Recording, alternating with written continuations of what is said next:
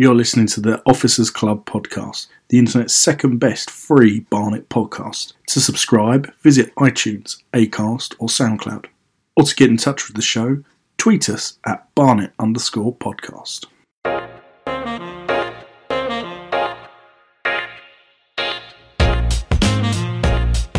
Hi everyone, this is Stath, and I'm joined here today by Will Evans, Hello. Jonathan Blakey, Hello.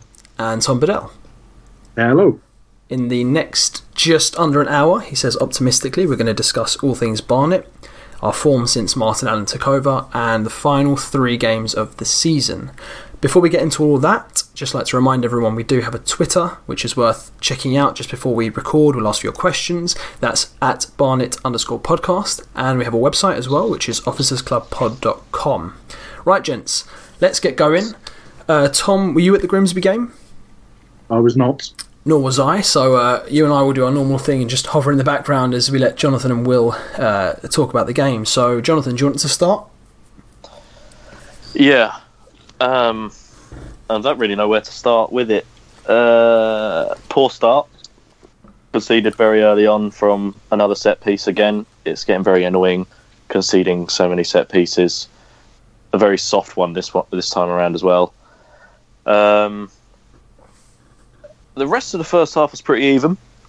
I think in in terms of general play, but it was very frustrating to watch from our point of view. Um, and especially having Martin Allen sitting right in front of me in the technical area. I was just going to stand behind. He was furious towards the end of the half because we had a lot of half decent play, and a lot of the first half was in their half for the pitch, but the end product was just abysmal. Um, all shots were sort of finding the road's end or going outside of the stadium, um, or the final pass, the final decision. It was just awful.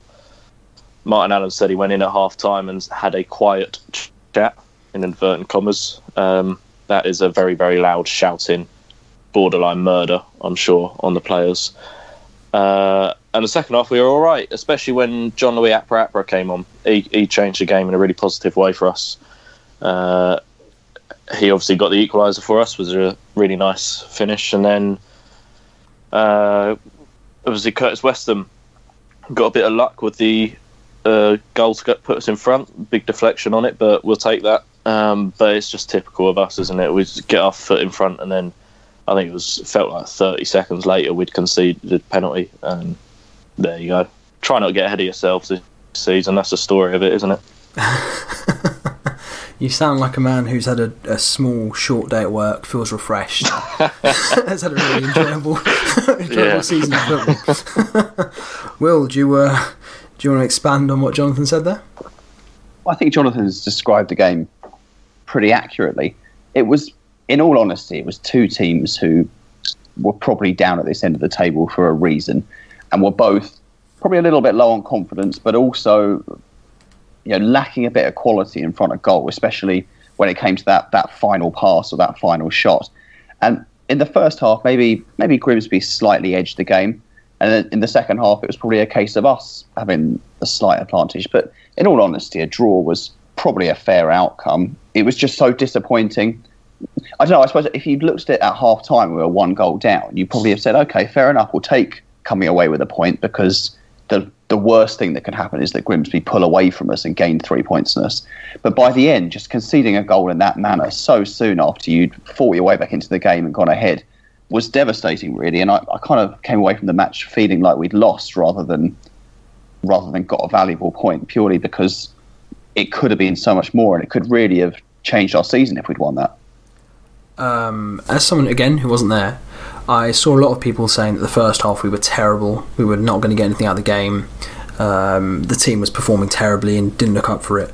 Second half, obviously Martin had his quiet word, and Jonathan, you've alluded to this, but how big an impact, or not an impact, how, how big a difference was there between the first and second half, excluding the obviously the end result and how bad that was, but the actual difference between the two, Jonathan?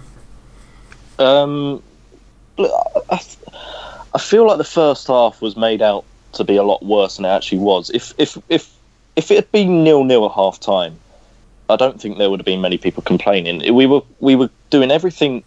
I mean, barring that poor goal conceding uh, so early on, but in terms of general play, we were getting up the pitch and we were getting into half decent areas. It was just the end product, the final decision making. We were panicking, we were rushing, and it looked like players were a bit scared to get on the ball. You know, there was one moment where Coulthirst had a he had about ten yards between him and the defenders in front of him, and they were backing off as well.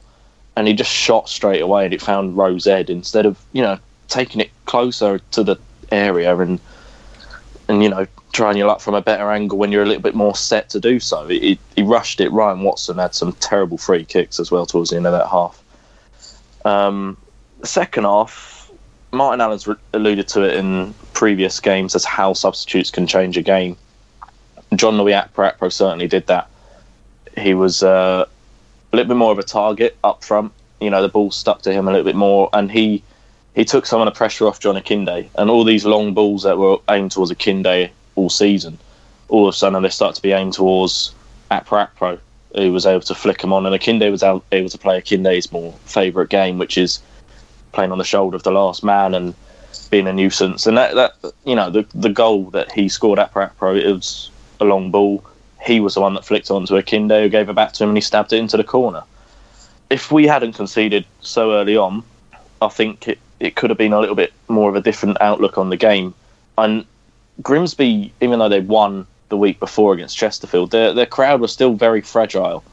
And if if we were able to, you know, first 15, 20 minutes, if we were able to keep that tight, frustrate them, their crowd would have got on top of them, and we could have played that to our advantage. And you know, they they, they would have started rushing passes and starting to panic on the ball instead of us. Um, it's just falling asleep at full set pieces. Is that's me head in.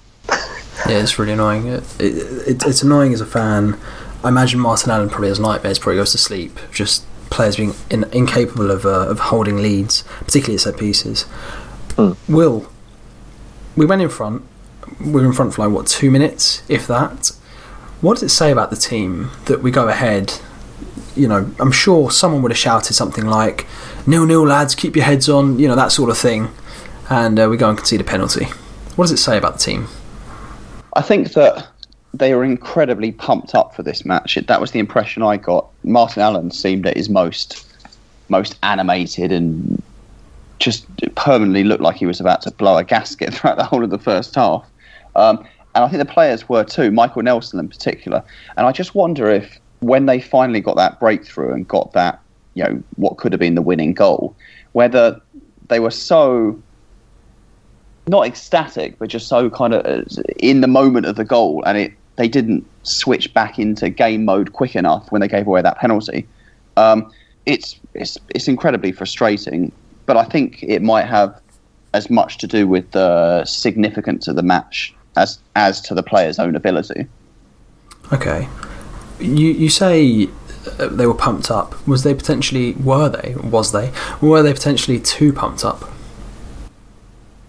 Well, I don't know. I mean, that's something you can't really, unless you're sort of in the dressing room before the game, half time, whatever it is. Um, it's it's kind of hard to make that judgment. I guess fundamentally, we did come back into the game after going one 0 down. So whatever you know, whatever team talk, whatever effect that had had, did have the desired effect because it got them back into the game. Yeah, maybe they were too um, too excited after the goal winning. I don't know, but it, um, whatever it is, yeah, you still got to you still got to have the players pumped, haven't you, if you want to try and overturn a one goal deficit? You've yeah, got you, you. Sorry, it's um, it, it's quite interesting what you, you were saying. You know, players out there. You need players who are going to say it's it's nil nil, lads. Come on, keep your heads, sort of stuff. The players that would do that would be your senior players like Michael Nelson and Curtis Weston and that. And um, straight after the goal, Will was jumping over me on in the commentary box. He, he was uh, he was all over me, and I was thinking, we haven't won it yet. We haven't won it. Just keep your heads. The game isn't over. And I was thinking that from the stand, and then it was Michael Nelson. If you watch the replays back, it was Michael Nelson that unnecessarily approached a, a, a tackle or closing down his man a little bit too quick, and the player he just skipped past him. One little tap of the ball, and he's past him, and then he put the ball in, and it's Weston that actually fouled his man and um, gave away the penalty, and they're the ones that you're going to be looking to to think, saying, "Come on, eh, we haven't won it yet. There's still nine minutes or whatever left to play. Keep your heads. And I think Will is probably right. They were just too in the moment, too too much adrenaline probably going through the body that uh, it proved to be a bit uh, negative. I like the implication there that if you were both playing, you would have been the calm senior pro talking the team through the win, and we would have given away the penalty to get us relegated. Yeah, yeah. Well, I mean, to, you know, in commentary terms, that is very much how it was panning out. You know, I was um, it, when we went. I mean, I'm sure Jonathan will tell you when we were a goal down, I was sitting slumped in my seat next to him, absolutely dejected for the whole first half. And then the moment that winning goal went in, I was, you know, all over the place like a jack in the box. I think Jonathan's a lot more professional when it comes to keeping it calm throughout the game. so, uh, on, a, on a slightly more positive note, talking to the happiness you felt for a brief period of time, Will, how nice is it to have Jean Louis back? Yeah, it's he's a big he was a big miss, I think. You know, just I mean, Jonathan alluded to it. Having that player who can act as a foil to to John Akinde, that's something we've been really missing. I don't think any of the other the other strikers we've got really do that. There was a time under Graham Westley where Alex Nicholls seemed to be filling that role a little bit, but generally speaking, yeah, you need someone who's who's a more physical player. Doesn't as we know, he doesn't tend to do it for the whole 90 minutes, but he's a fantastic impact star. And when you get him on for sort of 30, 40 minutes, he he always seems to deliver. It's strange because he, you know, he's not a particularly good finisher either, but when you give him just that limited amount of time, whether it's a, a you know scoring a goal or setting one up, he always seems to seems to do something. I think it's it's worth mentioning just briefly that as well as Jean-Louis Akpa the substitution bringing on Charlie Clough and moving down Sweeney into the midfield, that was really, really critical to getting something from the game because we were being cut open really easily on Saturday through the midfield, I thought, in the first half. And that kind of shored things up a little bit. It does show you that between that and Akpro coming on, Martin Allen tends to tends to get his substitutions right relative to a lot of other managers. You know, we could see with Graham Westley often made the most baffling of changes, but Allen seems to have generally nailed it since he's come back. Okay. He knew he knew when to make that change as well because he took Nanai off midway through the first half to put Charlie Clough on, and it was a tactical switch. He he was brave enough to make it. A lot of managers would have just sat back and see how things go for the first half. Oh, are you? Have you got confirmation of that? Because I know BBC and everyone else had it down as, a, as an injury, but was it tactical? It was. De- oh, it, uh, it was tactical. It tactical to me. Oh, Nanai, Nanakai wasn't struggling at all, and he didn't limp off or anything. He didn't show any signs of injury, and it, yeah, I mean, he put Charlie Clough on and moved Dan Sweeney into midfield. It, Dan Sweeney was much more of a destroyer. Curtis Weston went out to the right hand side, and I think it, it added a little bit more work rate from Weston out wide in the wide areas and a little bit more of a destroying attitude from a midfielder like Dan Sweeney. That's fair. That's, that's interesting. Uh, Tom, you've been silent for a long time. Just a quick word from you. Nice to have Jean Louis back, isn't it? Yeah, I think the thing that goes kind of underappreciated with Jean Louis Akpa is he's a very intelligent footballer, and whereas John Akinde's a kind of archetypal number nine, and you know the the big percentage of his game is about is about goals. And if you talk about John, you talk about goals. Maybe Jean Louis was more like that when he was younger, but I think now he is that kind of you know that player that links the play between the midfield and the the more traditional forwards and I don't think we've got another forward like that. And I think Will touched on it, but it is worth reinforcing that he's a very intelligent footballer, and I think John appreciates that. And I've harped back to it, and I've harped back to it, and I'm going to harp back to it again. And you probably know what I'm going to say, but that assist he got um, away to Newport County for John last season for the second goal, which he just rattles in the top corner, was I think the perfect embodiment of that. And I think it's a shame that obviously injury and then spending the second half of last season out alone I think we've just not seen you know the best of him um, uh, on the field often enough uh, for those reasons. And um, I'm not saying he would have saved us from what may or may not happen this season, or you know he would have been the difference between being in the mid-table or being in the playoffs. But I just think he is an underappreciated player. We're all fans of him here, but uh, I, I, imagine he's very popular with the other forwards in the squad as well because he's uh, he he kind of enables them. So it's good to see him back. It's a shame it wasn't sooner. Yeah, I would agree with that. Echo that, and we all do love Jean Louis, probably to the annoyance of some people. Um, Jonathan, talking of the link between John Akinde and the rest of the team, because sometimes he is very isolated up top, Curtis Weston does seem to do that role quite well as well, doesn't he? Yeah, when he's allowed to go forward, Curtis Weston is very good at that. He's always near him. Uh, I think because they played together for so many years now, they're they're, they're good mates, and they've obviously worked on that partnership a fair bit. Um, it was something Martin encouraged when he was in midfield with Sam Togwell. Sam Sam Togwell was the perfect player to just sort of say, "Yeah, you go forward. I'm going to stay here and cover you." Um, and that, that worked a treat, I think, between them two.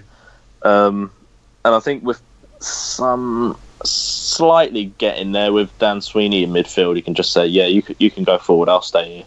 Um, he doesn't do it to the same discipline Sam Togwell would, but um, yeah, he's he's he's really handy to have in that area of the pitch because obviously John, we all know John what he can do when he's on form, but he can't do it all himself. And he, when he doesn't have Michael Gash with him anymore, he uh, he he struggles for players to get in and around him. Coulthirst, the amount of times they've played together this season up front, it just hasn't really worked.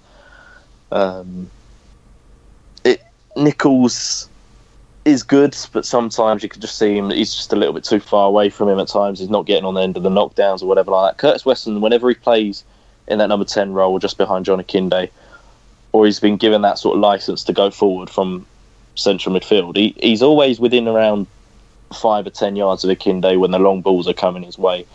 Um, it's really refreshing to have because Akinde, he's a bit like the, the, the Lukaku of League Two. Really, he's he's great. He's just got he's got the first touch touch of a donkey. Um, so Curtis Weston, obviously being near him, can tidy up and collect all the loose balls and win the 50-50s, and, and then all of a sudden we're underway to to playing the opposition half of the pitch, which is obviously most of the aim of the game, really. Can I just add something on Curtis? Just some numbers to back that kind of up. Always good to have some stats. This season yes. obviously has been. thank you. This season obviously has been injury affected for him, and obviously that so that you know that um, that uh, affects his numbers. But I just pulled up the stats now. This season he's had 0.93 shots per 90. Last season he had 1.37. So you know that's a drop of you know virtually 50 percent. Um, and this season he's had uh, 0.69 touches in the box per game, which I think is the really interesting thing. He's just not getting into those advanced areas. Last season he had 1.55, so that's an even more dramatic drop off. And I think that just shows how his role has changed this season and the kind of impact that not having, um, you know, a recognised holding midfielder in there for most of the season has had on him. That he's had to take on more responsibility defensively, and that that has impacted his ability to get get into the final third and do what we all know he can do so well. Thank you. That's fantastic. I might might have a little Tom stat corner. I'm going to start going to a bit more reliably now. No, that it's that good. Um, on that talk, Will, how big a miss have Curtis Weston's goals been? Yeah, I think that Tom, that last point he made was absolutely spot on. You know, he's been so restricted since he's come back, um, Curtis, because you know we all know the recruitment issues in central midfield since Togwell, then Champion, has left, and um, it's meant that we were looking so lightweight. As soon as he came back from injury, we were just desperate to have any kind of senior professional in the centre of midfield, and he kind of just got slotted into a more kind of some box to box, but also a more defensive role as well. Um, I think his goals have been missed, partly because there aren't a lot of goals in the rest of the team. I mean, apart from Coulthirst, who's obviously scored quite a few this season, we know that Akinde's been struggling for goals. And then you look around the whole side and you say, well, there's there's not many players in there who are going to get you even anywhere close to double figures, really. Um, whereas we all know that if you put Curtis just behind the striker, or even when he's playing from the centre, he'll generally get to at least ten goals a season, roughly speaking. Um, and that's that's something that's been that's had a big impact on our season so far. I think not having that, you know, someone who can contribute to the goals tally. Yeah, it's a very very valid point. Um, Can I just wait in on John? yeah, go on then. I promise I'll stop being a know-it-all, smart-ass stats, stats geek in a minute. Uh, John, this season, 2.4 shots per 90. Last season, 2.68 shots per 90. So not a particularly um, dramatic drop-off. However, 31% on target this season, 44% last season. which is quite interesting. Which leads me to reckon that the chances he's been getting have probably been uh, kind of lower quality chances than he would have been getting last season, which takes you back to the kind of the service element and having people like uh, uh, Jean Louis or Curtis around him, which I think just kind of really a lot of guesswork, but probably reinforces my our point. Sorry, our point. It's all about you, I, th- I think uh, Akinde's lost a yard of pace since that injury as well. I He- say, there's probably a stat that quantifies or attempts to quantify the expectation of the shots that he's taken on goal. Tom, someone should call it something like uh, expected goals or something. There is, but you know what? One, that is one thing I actually haven't got the XG for League Two players. I knew you wouldn't have it because you didn't mention it, and I specifically wanted to highlight that. I think, Petty, I think, that's the thing, what the I'm thing about. that be, what would be really interesting would be to actually see Akinde's numbers two seasons ago compared with with now, because last season, yeah, we still had quite a bit of mana quite a few managerial changes, and by the end of the season, although Akinde was still getting goals, he wasn't quite playing the same role he was under Martin Allen at the beginning of the campaign, and really, that's no one's ever got the best out of him like Allen did, especially with Gash. And I just wonder, yeah, I'll be, actually be interested to know how much it's dropped off since then. Um, but it is worth mentioning, really, that it's not just about the supply he's getting. Akinde looks a, a shadow of himself, and I, I think he's actually escaping criticism because he's in a team that's so poor. Um, and if people you know, if it was a team that was safe and mid-table, and we were individ- looking at the players individually, he's not. He's nowhere close to the player he has been in the past since that injury, and there's something there's something not right. I don't know what it is, and I hope he gets back to what he was. But he's, you know, a shadow of his former self. Yeah, so I think uh, I know Jonathan, you went to say it there as well, but I think I agree personally. From what I've seen post injury, he doesn't quite look the same. Um, the Grimsby game is almost a distant memory. Uh, Jonathan, I'm just going to go back to you for the final thing to sort of close it all up because you do the post match interviews. Martin Allen's thoughts. What did he say? Anything of interest there? Hmm. Uh, he was trying to turn a negative into a positive. We didn't get the result we needed. Uh, we needed a win, but he was he was he was upbeat about a point. He was he was saying it's a good point away away from home. If you ever get a point, it's always good. Which to an extent is true, but not at this stage of the season. And it was there. We could have won it if we just kept our heads. We we wouldn't have given away a penalty. And you know Grimsby didn't threaten us much after that penalty, which would sort of, you know, you'd like to think that maybe if we didn't give that away, we'd win 2 1. But um, uh, he's, he's trying to keep everyone on board, Martin Allen.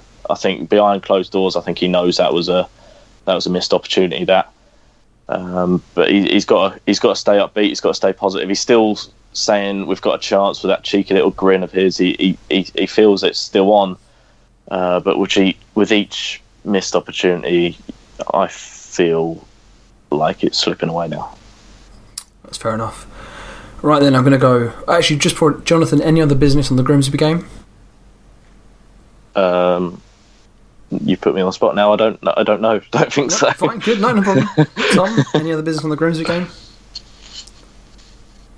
No, but what I will say Oh, is dear. John Akinde in 16, 2.34 shots per 90, so the lowest of the three seasons we've looked at, 53.8% on target. So by far the best uh, kind of accuracy percentage. Also, I looked at his heat maps for the last three seasons, and I don't think you can read too much into heat maps a lot of the time. It's just where players are most of the time rather than what they're actually doing. But it's interesting that of the three last three seasons, his kind of combined seasonal heat map, this is the only one where he doesn't show kind of a high volume of work in the penalty area. And if he ain't in the penalty area, he ain't scoring. It's that simple. So, uh, I've noticed. stats and what have you, it kind of bears out. Have noticed he's been drifting out wide a lot more during games just to get the ball. Mm. It's almost like there's no creative midfielder in the middle. Space being wasted for a certain number seven. Any other business from you, Will, on the Grimsby game? No, I think, I think we've pretty much covered it, haven't we? Covered it, killed it, slaughtered it, kept running over it. Yes. Right. Three games left. Will, I'm going to start with you. Actually, we'll go round one word each. It's yes or no. Will, are we now down? No, definitely not. Tom? Yes. Jonathan? Yes. Will I have a really good psychiatrist's number if you want it? Oh right, okay. I'll, I'll tell you why we're not we're not definitely down. Um, it strikes me that based on the form since Martin Allen's come in, I'm aware you've got quite a, a limited sample to work from. He seems to have been getting the results in the home matches, um, and potentially you know, against teams perhaps a little bit better than than we are. Um, we've got two home games against Newport County, who are appalling away from home, and then against Chesterfield, who are bottom of the league. So it's not ridiculous to suggest that we would get six points from those games. And then what you're left looking at is this one match against Morecambe. Now, by the time we play them, they could be playing for nothing. And we know that Morecambe aren't a, they're not a good side. It's not absurd to suggest that we could win that as well. So I know that the team hasn't won many back to back games all season, but I don't think it's beyond the realms of possibility that they could get three wins from three. And if you work on that assumption, then you're saying that Chesterfield need to get 12 points from the four matches apart from the one that they're playing us. They've got to win every game to finish above us. Well, that's unlikely to happen. And Grimsby would need five points from three games. Well, their games are against Swindon Town away, Notts County at home, and Forest Green away. That's not three easy fixtures. You've got Swindon who are desperate to get into the playoffs, Notts County who are still, you know, pushing for that final third place, and then obviously the final game of the season away at Forest Green. So yes, the odds are against us, but if you break it down bit by bit, I don't think it's it's ridiculous to suggest that there is a chance we could do it. That was incredible. I, I kind of want to give you a round of applause for that. That was, in, was magical. Just, you know, I'm going to let the listener in through the fourth wall, as I like to do every, every so often. It's, I know it's a rule you're not supposed to break in media, but I'm not a professional, so it's fine. Will, you said that you'd been thinking about different situations that could let us uh, stay up. And I didn't realise you'd spent that long on it. that's quite sad, really, isn't it, Seth? Who am I to judge? I'm a massive nerd, but yeah, that's pathetic. Will,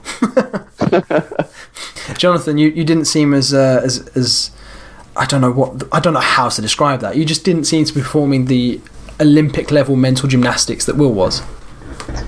Because uh, Will's the the world's biggest optimist. Look, he was on about Swindon being you know they're desperate for the playoffs. They're awful at home, Swindon. They've they've got one of the worst home records in the division. They're they're not going to make the playoffs. Have they won a game under their new manager yet? I don't know. Grimsby, they're going to go there with renewed optimism. They're they're going to go there with confidence, taking a win from Chesterfield and nearly beating us. Notts County, they're prone to a little wobble against a struggling team every now and then. They lost to us. They lost to Chesterfield not long ago. They're not that great, Notts County. They're a very limited team. They've just overachieved this season, if you ask me. And then Forest Green on the last day, Grimsby are probably, you know, they're, they're capable of beating them. Forest Green, yeah, likewise, they've got some tough games, but they're they're quite handy in picking up just a, a, cheeky little win every now and then. You know, who would have seen them beating Mansfield a few weeks ago? No one would have seen that. After watching them play against us the other week, I, I, I had them saying they're they're not they're not good at all. They're pretty poor, but then they go and beat Cheltenham, who are actually half decent this season. They beat them away from home. They're, more than capable of picking up a win away to Yeovil, aren't they? And Luton, okay, they'll probably lose that, but they've got Chesterfield and Grimsby in their other two games, Forest Green, and they're very capable of winning them games. And in my head, one of us uh, either us or Chesterfield will go down. I do think it will be both of us, unfortunately. I, ju- I, I, I can just see Forest Green and Grimsby doing enough, getting a little bit fortunate where we've missed opportunities. Can, can I interject for a second? I, I'm not just to kind of get the debate going a little bit. Like, I do agree with you that Forest Green probably they only need four points from four matches. You would imagine they'll probably find a way of getting it, but that Grimsby team is a is a poor team. I mean, they've they've been they've yeah, on su- such a bad run. Do you really think they're going to get five points from three games against Swindon, Notts County, Forest Green? I that I mean, I'm, I, I know there's a lot of doubt about whether we'll win the three games ourselves, but if we do, I just I can't see them getting that points total. Well, they are such a poor team, but they're such a poor team that we couldn't beat. Do you know what I mean? It, it's it's I, I, it's funny what confidence can do to to a team, and they don't get beat at home very often. Even though they've been on such a poor run of form, they've they've gone a few games at home now unbeaten, Grimsby, and it's at that stage of the season where literally anything can happen. And I mean, just as we could turn up and win all our remaining games, so could Grimsby. And I, I'm now in my head, I'm now thinking Barnet are relying on other teams' results. Grimsby. And that's always Oh, sorry, Jonathan. Go on. Yeah, I, I was just saying that's always a dangerous game to play when you're relying on other teams' results. Yeah, I'd agree with that. Um, just to add on Grimsby, you're right. I was surprised. I just pulled it up whilst you were saying they've gone a few games unbeaten at home. They have for, um, but 20 without a win before beating Chesterfield the other week. To me, their position is very false, and that's why. Although I say I think we're down, it's because we can't. I can't envisage a way that we win these three games, which is what I think we universally agree now we've got to do um, to not be relying on other teams.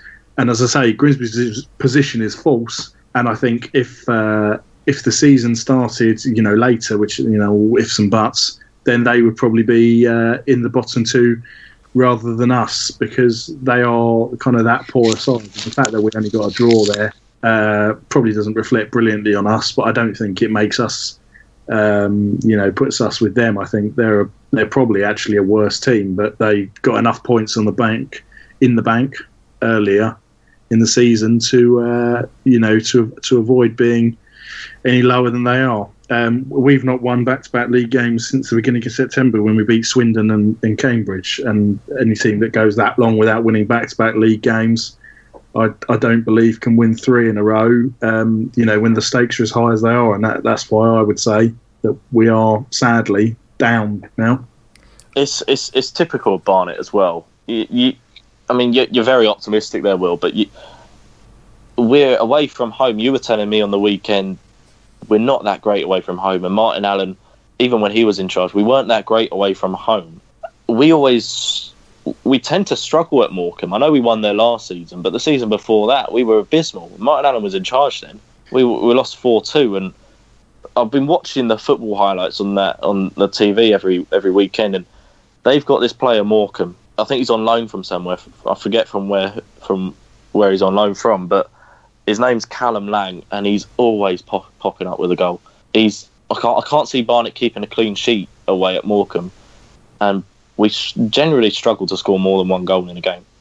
I mean, yeah, I, I agree with you, and I think that I mean the question was kind of are we you know, are we down? And I, I was saying we're not, but I do think the end result will be that we will go down because I think that that fixture is going to be really, really tough to come away. Every time you go away from home, it's very tough to come away with three points. Um, you know, you generally see getting one as a success. Well, we're not in. We're really not in that position, and it is a possibility that Grimsby could only get one or two points from their remaining fixtures, and then suddenly, ridiculous as it sounds, a draw against Morecambe might even be enough. But you've got to look on it as if we need the three wins and I, I think that's going to be the the banana skin. But I'm I do think there's a possibility there. I don't think it's as as clear cut as it might look from looking at the league table as it stands now. Not that I disagree with. Actually, I, it's funny. I agree and disagree with all three of you on various points. For me personally, I think uh, I think Tom, you were talking about how we've not won two games in a row since September. For me, it's it is one of those stupid cliches in football, but at this time of the season, form really does go out the window because mid-table teams don't care. Teams like us are scrapping, will do anything for, for survival effectively.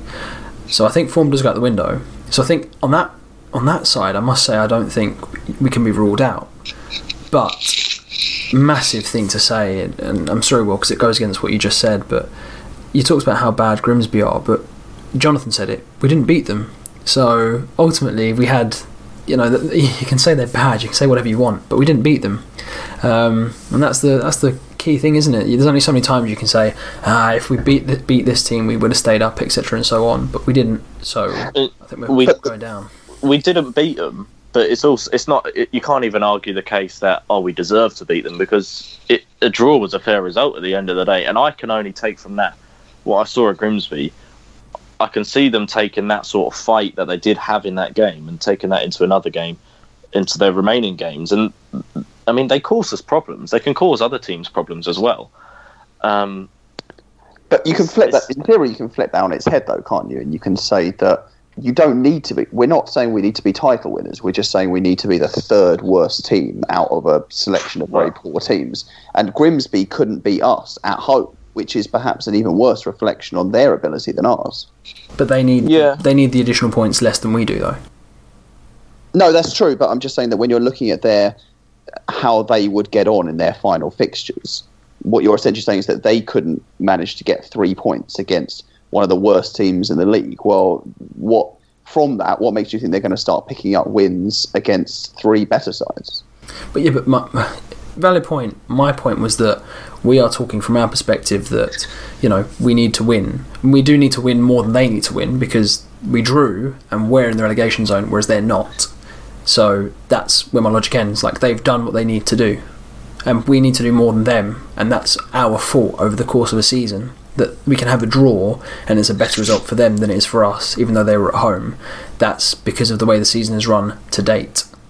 Yes, that's what I'm. Yeah, that's true. I mean, it's it's absolutely right what Tom said earlier on. If if the season was played from you know Christmas onwards, then Grimsby would be well down where we are. But they did all right in the first half of the season, and they they they're just about doing enough, relying on, on what they've done earlier on in the season. That it's just about keeping them their heads above water at the moment. And we're discussing this as if we're going to the last game of the season. We could be relegated on Saturday mathematically. Did not know that. That's less If- pleasant than I thought. if if we lose to Newport at home, which is you know it's it's it's not ruled out, and I'm confident we can win that. But you know you can't rule out Newport. They won on the weekend. They're- I know they're mid-table. They haven't got much to play for, but they're still a dangerous team. If we lose and Grimsby win, that's it, isn't it? Oh, I don't yeah, I, have think, table to I, hand. I, I but, feel like you're probably right. I think that yeah, that would be. Math, mathematically, what's the gap now? Five five points. If Grimsby win and we lose, that that'll go to eight points With two in games to two in two Yeah. games. Yeah. Tom's stats corner. Do you have the, the, the digits there?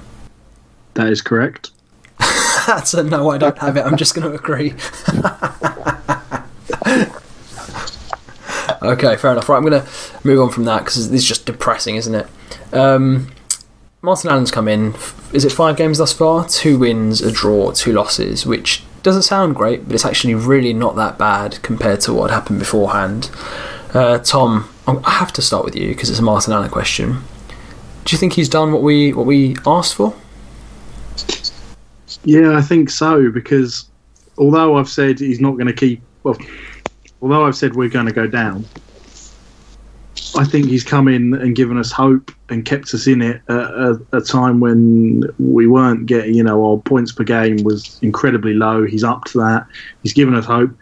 And I think, you know, the margins were so fine that the only foot he's probably put wrong was the, the defeat at Stevenage. And if you'd have taken a point from that, you'd have said probably not a bad result in the scheme of um, in the scheme of things. You know, the fact it was 4 1 was irrelevant. It could have been 1 0 in the 90th minute and it would have still been a pretty, um, you know, pretty bad result and left us in a pretty treacherous position because with eight games, one of which, you know, we all would have written off, and he rightly said we weren't really expecting anything from away at Luton.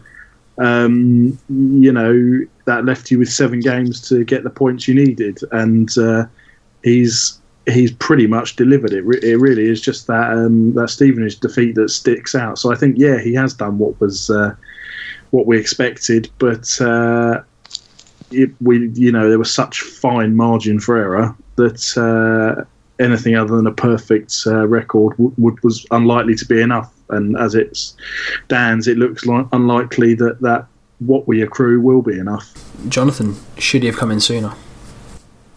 Yeah, it's, it's the most easy. That's the easiest answer, or the easiest question to answer ever, really. Because yeah, I mean, you cause you've seen what he's done. He's lifted the place. There's no doubt about that. He's he's had two home games. We won them both. We haven't looked like losing either of them. Um, we knew he was going to do that. He, he turns a hive into a fortress when he was there before, straight away, and he's doing it again today. Um, if you would add him in charge when we appointed Graham Westley, if if you had Martin Allen instead, then there's a lot more games that he could afford a little bit more of a margin of error. Um, you look at games where we lost with or didn't win under Graham Westley, like you know, at Port Vale at home, Martin would have found out a way to win that, and that could be the difference, couldn't it? It's it's it, we really did leave it right up until it was you know one more defeat under Graham Westley, then it probably would have been written off. Martin Allen's come in, he's lifted the place a little bit. We have just left it way too late, haven't we? Yeah, I don't disagree at all. Will, pick us back up. What's what's gone right this season? What could we look at this and pick up on and continue and, and just try to build upon?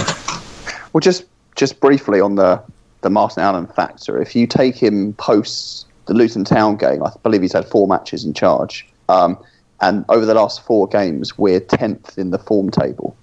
Um, which, when you consider what he inherited, how you know demoralised and and really not a particularly impressive team, the fact that he's managed to squeeze that out of them seems quite quite impressive and really highlights how if we had got him in perhaps when we appointed Graham Westley that we could be in a slightly different situation.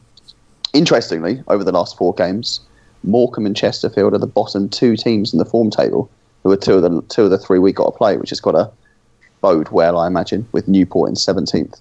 Um, room for optimism? Well, I, I mean, it's that's very much going to depend on which league we're in next season. I mean, if we're in the, the National League, there's not there's not an awful lot that's great about that besides the fact that we get to see some wins every so often. Um, I meant, If we sorry, get- let me rephrase that because I've, I've kind of opened it up too much, and it's just it's just painful for you, isn't it? I meant more along the lines of the Martin Allen br- blueprint since he's come in.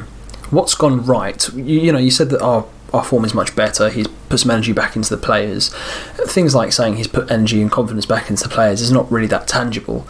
As a blueprint, what's he done that's gone right? I think he's identified his best team very quickly. Um, and of course, that's a little bit easier to, for him to do because he's worked with a lot of these players before. Um, but you saw how Westley, Mark McGee, they both took a long time to actually find the best 11 that was actually the best 11. Um, you know, especially under Mark McGee, we seem to have, you know, lineup after lineup was, was so lacking. Um, so that's that's one thing he's done right. I think he's um, kind of mollycoddled the players a little bit in a, in a in a positive way. Like I think that they were so probably so down and so just low on confidence after you know the series of bad results they've had. He's I think he's he's quite good at, at managing them on a personal level and kind of lifting them. Uh, I, I don't think it was a bad idea either to reduce the squad down to sort of 20, 22 players. It means that he can really get to work with a core number of people um, and you know, try and pick out the, the weaknesses and the strengths that they can you know, work on or utilize respectively. Um, he's just a master at it, isn't he, Martin? I mean, he's he's done this so many times at a number of clubs. I think if, if, it goes without saying, really, but if you want one person in charge when you're in this position, he's the man. Yeah, thank you. That's, I mean, that's that's a good answer, and uh, we've had loads of questions, a lot of them about Martin Martin Allen next season. I think a lot of them are based around what you've said. Really, if it's not Martin Allen, then what do we carry forward? What's he done right? What does he keep getting right that other managers don't get right? Um, Tom, I'm going to be really cruel to you and ask you what's what's Martin Allen not quite got right. Uh, if you take the Luton game out of the equation, there's still a horrific defeat to Stevenage, and it's still not quite good enough just yet. What's what's he not quite managed to do that we would have hoped for? Wow, you have been cruel. That is an extraordinarily hard question, and I'd almost like you to put in a put in a pause now so I can think about another good answer. Because off the top of my head, I haven't got one. I almost don't think, and I, this is going to sound terrible, and like uh, like I, I just can't see fault in the man. Oh, it's his fault. I think he's done it for. As I say, he's the margin for error was so you know tight, and I think I agree with all the things he has done in terms of the team as well, and the way he sets the team up and what have you. He's the perfect man for it. He's the master of it. It's almost just if he could have done it. If he could have done anything, if if I look at it in terms of what he could have done, perhaps that might have made the difference. A lot of maybes. Maybe he could have instilled a bit more belief in them because I'm sure he has instilled belief in them. But I kind of get the feeling that a lot of the mistakes that they make and a lot of the kind of uh, you know, I was about to say a lot of kind of problems. There haven't been that many problems really, it's, as we've identified. It really was that Stevenage game that's killed us. So perhaps if he had been able to instill the kind of the additional belief in them that when they went 1 0 down against Stevenage all wasn't lost, then uh, maybe we wouldn't have lost that game, maybe we wouldn't be here. I, th- I really do think it's that um, that simple because with eight games to go, there's not a lot you can afford to change. Almost is there for uh, you know changes for change's sake aren't, aren't aren't healthy or productive. So he's done what he deemed necessary and being quite pragmatic about it as as we would have expected, and you know all the things that Will and Jonathan mentioned, and uh, it's mostly worked. So I don't think he's really going to take any blame if if we do go down, or, or kind of have a blame attributed to him if we do go down. The only the only thing I can think he's done wrong is se- is selecting Ryan Watson at right back against Yeah. Stevenage. Yeah, the team, team at Stevenage. But that it was literally just that one. I'm, I don't have a problem with Joe Payne playing at left back because I think he did all right. It was just I don't even blame Martin Allen for that defeat because we started the game well against Stevenage with Martin Allen's words of encouragement before the game, um, still ringing in their ears. And it was as the half went on, Stevenage got better and better, and we deteriorated. Um, conceded right on the brink of half time. Horrible time to concede. Second half started brightly again with Martin Allen's words from half time still ringing around in the players' heads. And as the half wore on, it was individual errors that cost us really in that game. And I mean, the team selection was a bit bizarre, starting Ryan Watson at right back. But I mean, his intentions were good, and I asked him about it after the game, and he gave his his honest answer. And I, you, you can't really argue back at it because he he knew Stevenage didn't play with uh, with wingers; they played in a diamond midfield, which they did. Um, and Ryan Watson, who can play at right back, he wanted to use his uh, crossing ability to our advantage. It's not his fault Ryan Watson didn't do that. Ryan Watson, you know, he, he can strike a good free kick and he can put some good crosses in, but he does it about three games out of ten. He's not consistent enough at doing it. Um, you probably could have questioned Martin Allen as to why he didn't take him off, but that's the only thing I can think Martin Allen's done wrong. I, I think I think perhaps that's perhaps that's a little bit too positive in terms of the Stevenage game. I mean, I think he got that badly wrong. Actually, I think if he right throughout Martin's time at Barnet, he's got a tendency to rotate too much when it comes to midweek games. Um, and I and I know why he probably did it. He thought that um, you know the players have struggled playing Tuesday, Saturday, Tuesday, Saturday during the season, so he he wants to freshen things up. But that's kind of a regular trait. I, there's a, a game that springs to mind away at Notts County on a Tuesday night a couple of years Oh. back, and he put in all kinds of weird players. So I feel like Shaun Batt might have played Jack Stacey. wide, Jack Stacey. And I think what he ends up doing is he he overthinks things. So he he thinks of specific attributes that a player's got, and he goes, "Oh, you know, this team's weak here. Um, you know, Ryan Watson can cross, or put him at right back." Completely forgetting that, that that one fact might be true, but Ryan Watson is not very good, and he's certainly not very good at right back. Um, and I, and the same with you know, potentially Joe Payne at left back. I'm sure he thought that his long throw, he's got a decent throw on him, would probably help us out. But that's forgetting the fact that he's not as good as David Tutonda. And I, I just think that as much as Martin did find the best team very quickly, that one set of changes when we'd won the previous game was that essentially lost us the the Stevenage match, and it is something that he does pretty regularly. Um, know, not again. I don't. Maybe I'm sounding too critical because he has done a fantastic job since he's come in, but just for the sake of a bit of balance, I think he did get that game wrong. I I I don't have a problem with that, uh, Joe Payne playing. I thought I think he's a good player, and he, he he did very well in that game. I believe Joe Payne. The only thing he did wrong was obviously that error that cost us. I think it was the third goal where he tried to clear it with the left foot, got blocked, and then rushed his clearance with the right foot, gave it straight to them, and they scored.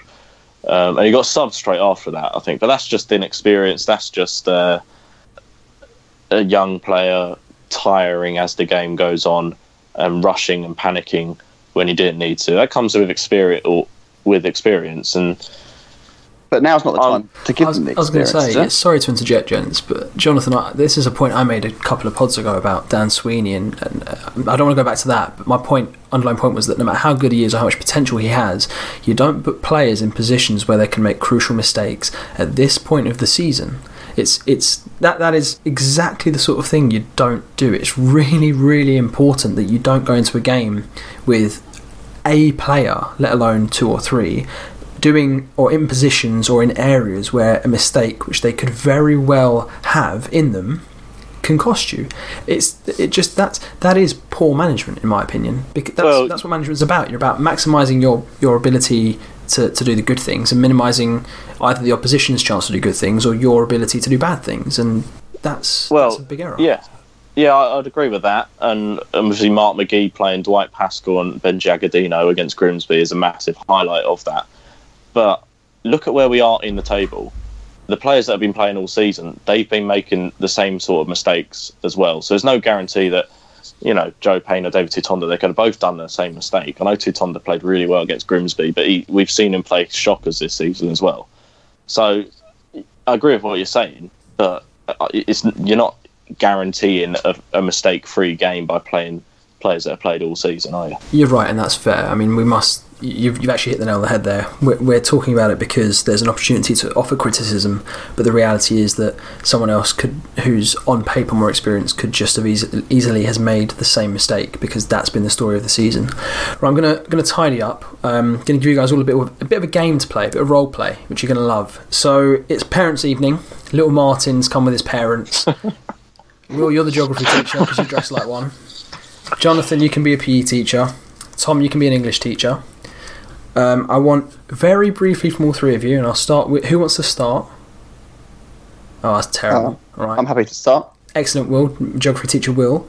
So, little Martin's there. I want a grade. I don't know what they grade them in school nowadays, so we're just going to go for the old classic A star to F. One positive in a sentence, and one needs to improve. Okay. Yeah, okay. Grade A because I suppose that one that one factor, the um, yeah, the Stevenage game probably just stops him getting the A star, but he's certainly done a really good job. Okay. Um, positive, he's built organize he's built confidence and improved organisation in the team, and needs to improve. Uh, God, yeah, there isn't much, is there? Um, needs to. I guess that we're going to have to pick on the Stevenage thing again. So potentially, um, always play your senior players when you're in a relegation battle. I love how you actually had a very well balanced and fair criti- uh, criticism, I thought, of, of Martin. And then when I gave the opportunity to then offer criticism, you're such an optimist that you'd forgotten all of that and you were just thinking, I can't criticise the man. uh, Tom, same from you, please. Yep. Um, I'm going to give him a B for now, but if he does keep us up, uh, it would it would have to be an A plus plus plus plus plus plus plus plus plus. Um, improvement, consistency of selection. It's not so much about bringing Joe Payne in and uh, to echo the other guys. Yeah, I've got no problem with him bringing Payne in. He good young player. Um, maybe it was the occasion, but you know, as uh, Jonathan rightly said, you know, playing the senior pros is guarantee of nothing either.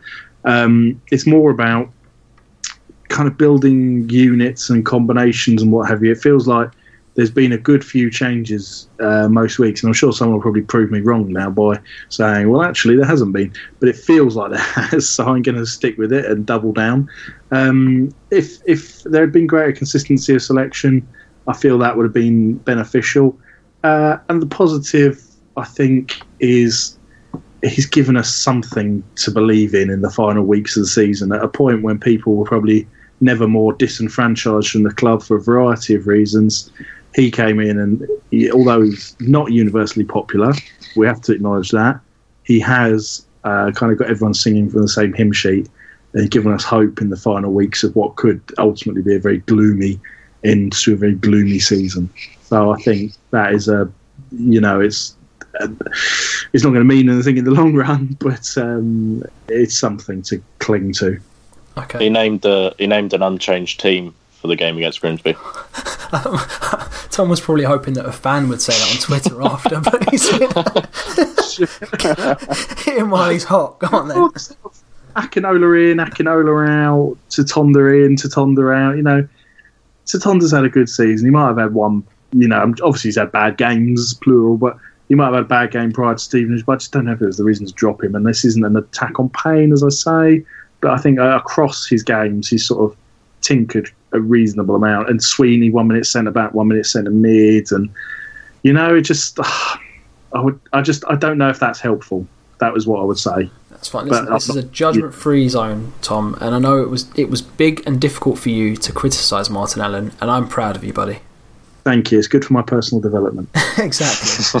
um, Jonathan, also quickly, Jonathan, I said you could be the PE teacher, but I feel that's kind of insulting. Is there a, is there a particular type of teacher you like to be?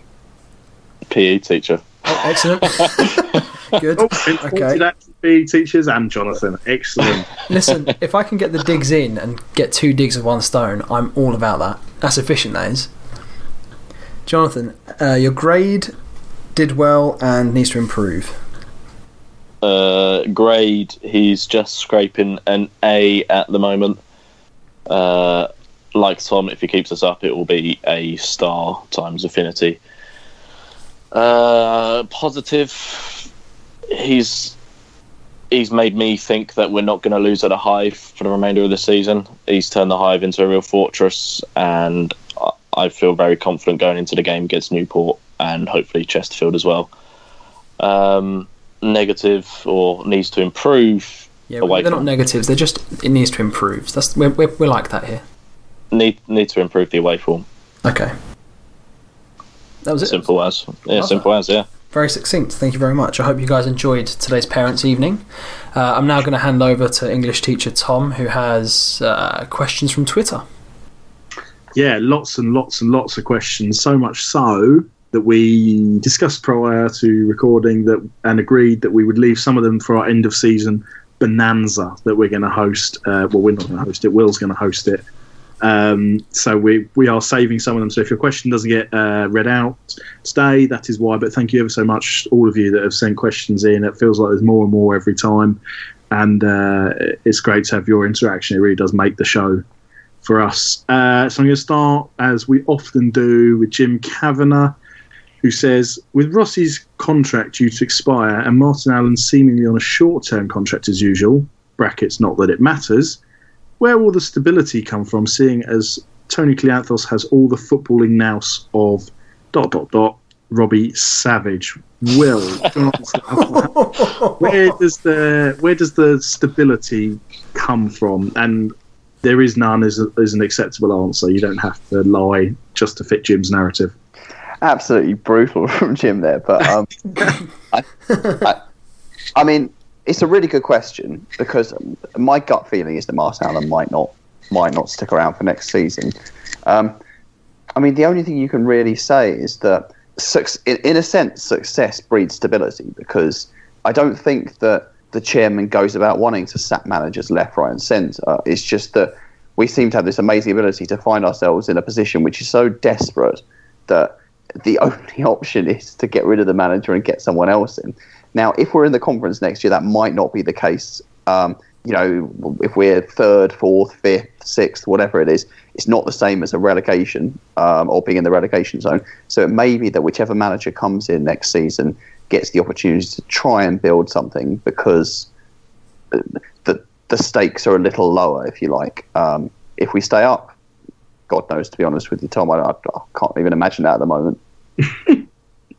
Fair enough. Uh, Sam Collins sent in a few, one of which was facetious. What horrific crime did we as Barnet fans commit in a previous life to deserve such mediocrity and failure on the football pitch?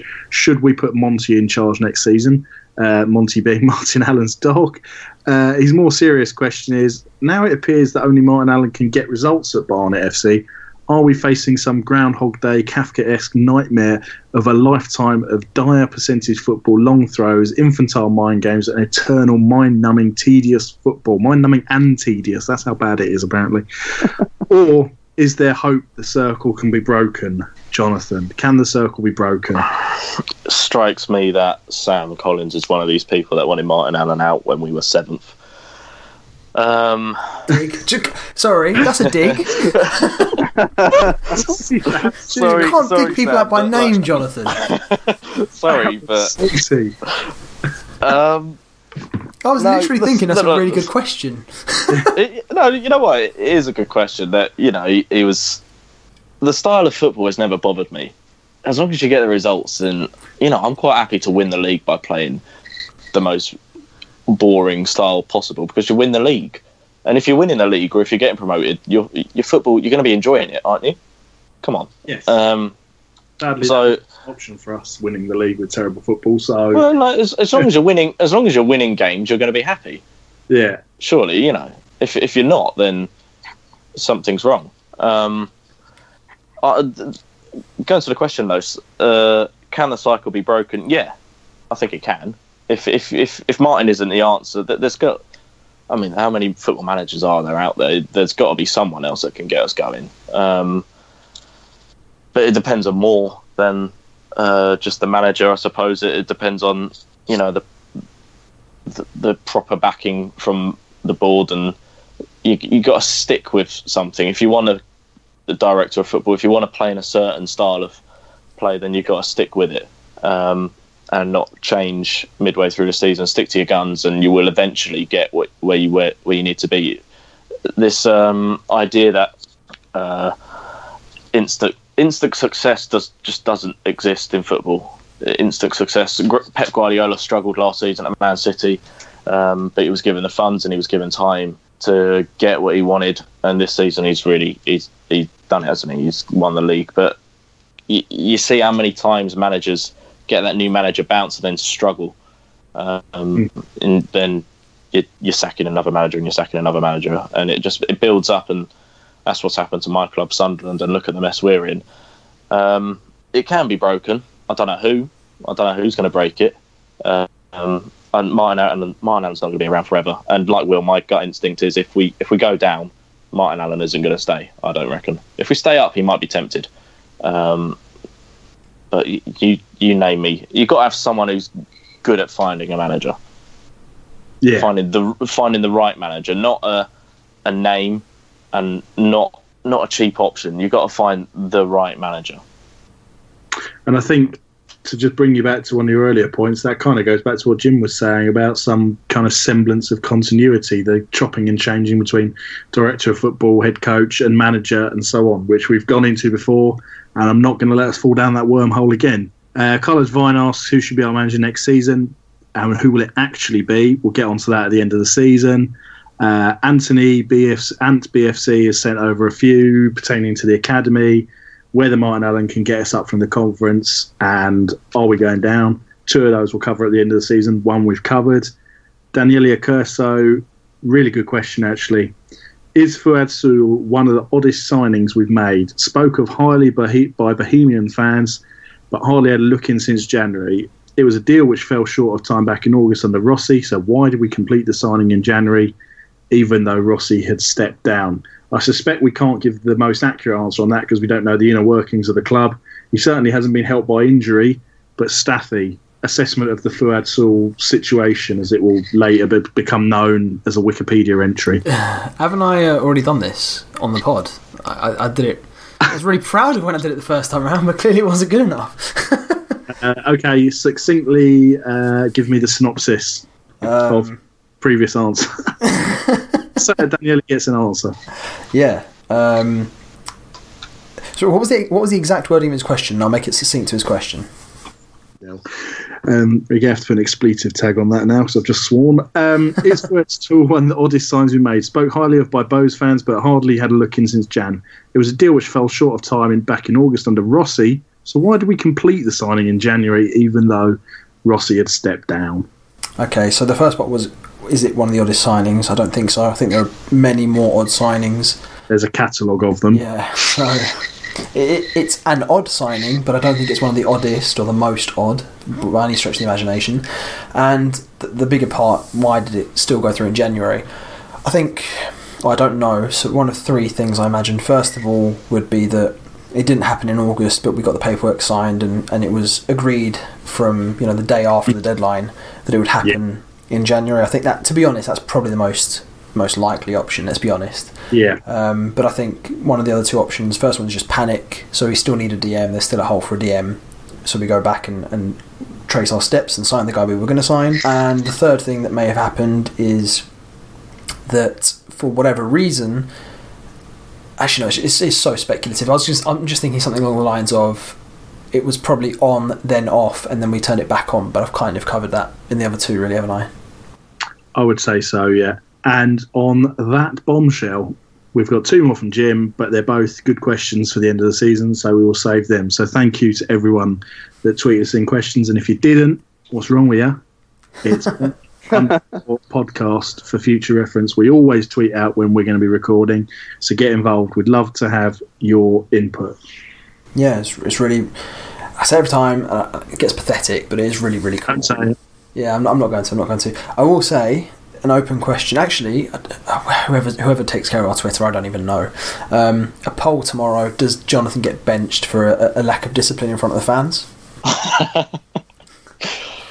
Look forward to seeing how that goes down. uh, and other than that, Jonathan, any other business? Anyone else you want to dig out? Any other fans you know by name? Um, no, I feel like I'm going to be forced to apologise. I've just come back from a 13, 14 hour day at work in which I woke up before five o'clock this morning and came back well after seven o'clock. Um, so, excuse me for being a little bit snappy. I don't know. Um, There's no need to apologise. well, yeah. It has made it more entertaining. Shall we say that? Yeah. Um, and you might get benched. I might. Well, yeah, I know. You got to keep your characters in the team, though, haven't you? um, no, other than that, uh, yeah, just follow me on Twitter. Um, I'm sure Sam, if you want to send me some sort of abuse, I'll I'll I'll look at it. I won't reply to it. uh, um, it's at Jonathan Blakey. Uh, if you want to know how to spell it, then listen to the other pods because I've said that too many times now. Good. Also, can I just extend that invitation not just to Sam, but to anyone else who wants to send abuse? Please be my guest. Tom, any other business from you? No, all good from me. It's TB B O D E double L on Twitter. Just want to highlight you didn't lag out then. That was you struggling to spell your own name. Yes, yes, it was. Forgot how many D. L. F- Alf. Alf. B's, I said. so much editing I'm going to have to do. What a nightmare. Sorry, sorry, sorry if you have children. Swearing's not No, I'm going to bleep it out. We can't. We just can't have that in it, Tom. It's an outrage. Um, Yeah, in disgrace. Will, please end this circus. Any other business? no, I'll keep it brief. As always, you can follow me on at Will G Evans one on Twitter, um, and Jonathan and I will be on the commentary on i on iFollow. I think the next time we're both on together is the Morecambe away game. Cool. You can follow me on Twitter at Estivaros, E S T I V A R O S. See how I can do that with no delays, Tom. Very good. Can I just add one more thing that I should have said in all seriousness and forgot to say? Yeah. Um, do tell your Barnet supporting friends, family, people you dislike, colleagues, anyone you wish to inflict pain upon about the podcast and where you can get it, which is iTunes, Acast, and SoundCloud, because it really does rely on word of mouth. And the more people listen, the more likely we'll keep bothering to do it. And that will satisfy our egos and your ears, so everyone's a winner. Great plug. That was that was very good. I- I'm tempted to buy the product you just sold. It was that, that good, and it's available for free. So Yes. wow. And there's no adverts for razors either. So what more do you want? Yeah, excellent. All right then. Thank you, gents. It's been fantastic. Uh, I've got a lot of editing to do now because of Tom's potty mouth. And, uh, Off. right, thanks, gents. Thank you. Cool. Thank you very much.